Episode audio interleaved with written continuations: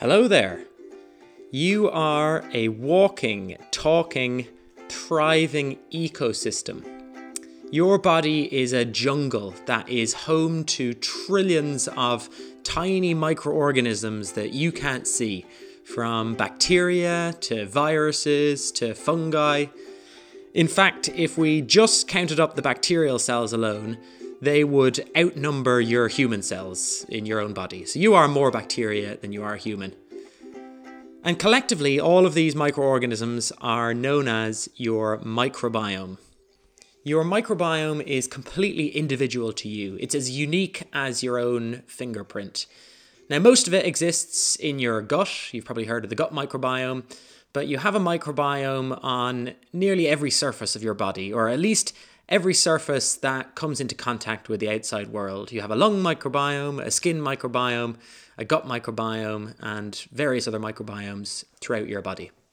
And we are beginning to learn how critical these microbial communities are in determining your health and disease. So, welcome to the Biomes Podcast. My name is Dr. Rory Robertson.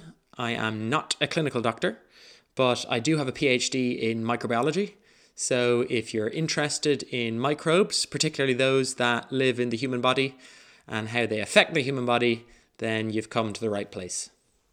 So, I should give you a little introduction to my background. Uh, when I was finishing school, I had no idea what I wanted to study in university.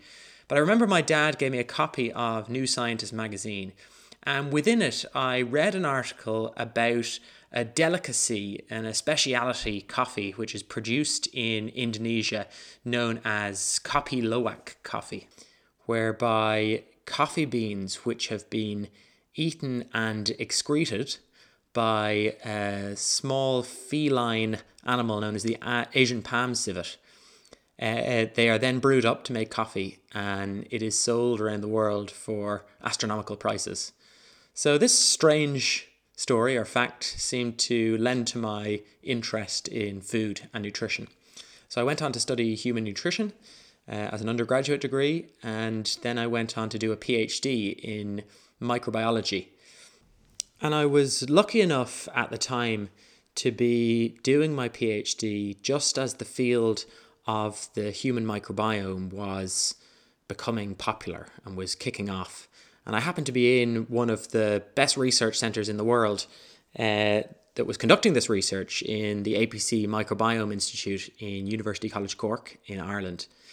So during my PhD, I conducted some research on how our early life diets, particularly uh, certain types of fats known as omega 3 fatty acids, interact with the developing gut microbiome in early life and what effects that has on many different outcomes for growth and development of, of an infant, uh, including brain development, brain and behavior, but also things like obesity and uh, their metabolism as well.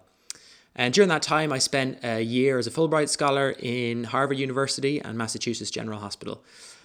And since then, I got a postdoctoral fellowship to conduct research within Queen Mary University of London and jointly in the University of British Columbia in Vancouver to examine how the early life gut microbiome affects growth and development, particularly in the context of child malnutrition.